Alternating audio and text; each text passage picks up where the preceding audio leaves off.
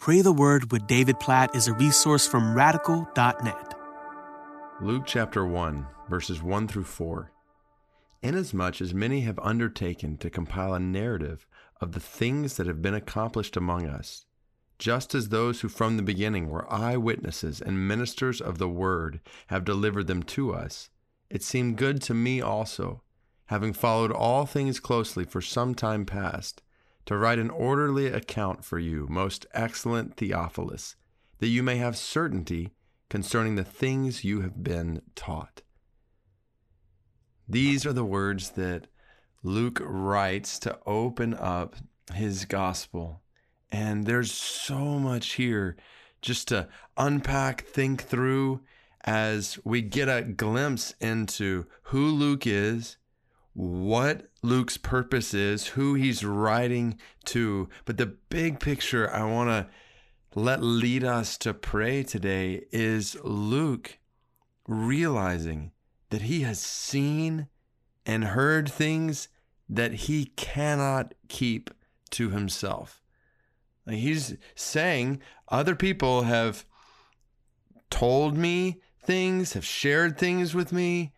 I've talked with eyewitnesses and ministers of the word, people who have walked with Jesus, people who have seen Jesus do different things. And I am undertaking what turns into 24 chapters of writing to let you, Theophilus, know who Jesus is, what Jesus taught, and how Jesus can change your life. Like we have this whole book that is obviously a huge benefit to us today, has been for followers of Jesus, for non Christians for that matter, to learn about Jesus throughout centuries. But it was written in the very beginning for one person, for Theophilus, that Theophilus might know the truth about who Jesus is, what Jesus taught, and how Jesus died on the cross so that repentance and forgiveness of sins would be proclaimed in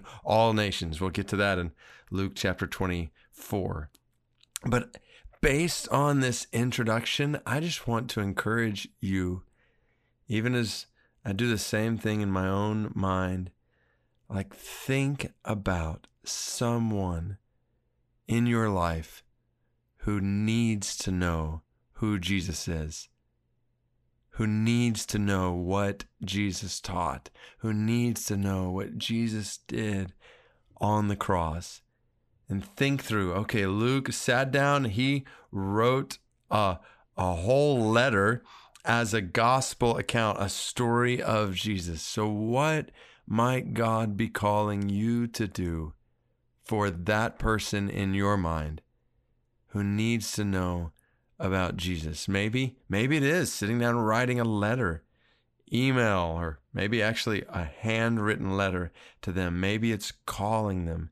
Maybe it's taking them to a socially distanced lunch or something along those lines. Whatever it might be, let's just pray that God would use our lives as we know and have seen the truth about Jesus in His Word to make it known to people like Theophilus around us. God, we praise you.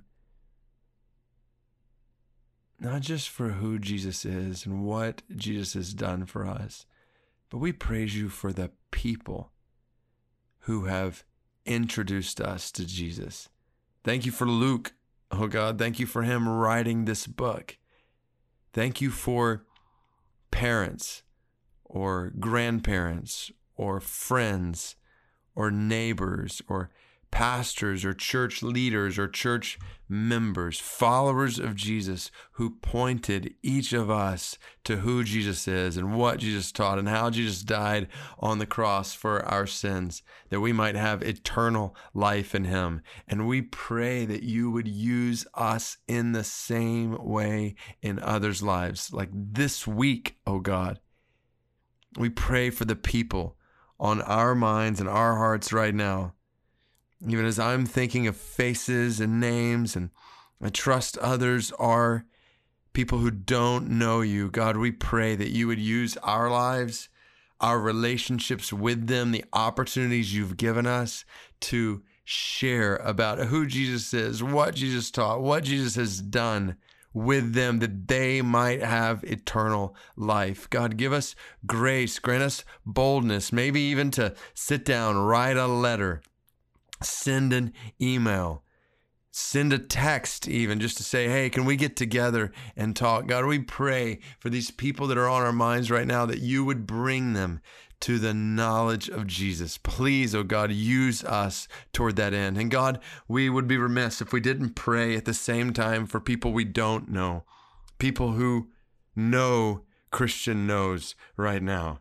Think about unreached people groups today, the Rind Baloch people who live in that Balochistan region at the southeastern edge of Pakistan and Iran and Afghanistan and the million of them, almost exactly 1 million, no known followers of Jesus among the Rind Baloch. God, please, please send laborers to make the good news of Jesus known among the Baloch in Pakistan, specifically the Rind tribe. Please, oh God, do this for your glory among them, that like Theophilus, they might hear and see who Jesus is, what Jesus has done, and experience, we pray, your salvation. God, Help us to make this good news known, the gospel known to people right around us and far from us. We pray in Jesus' name. Amen.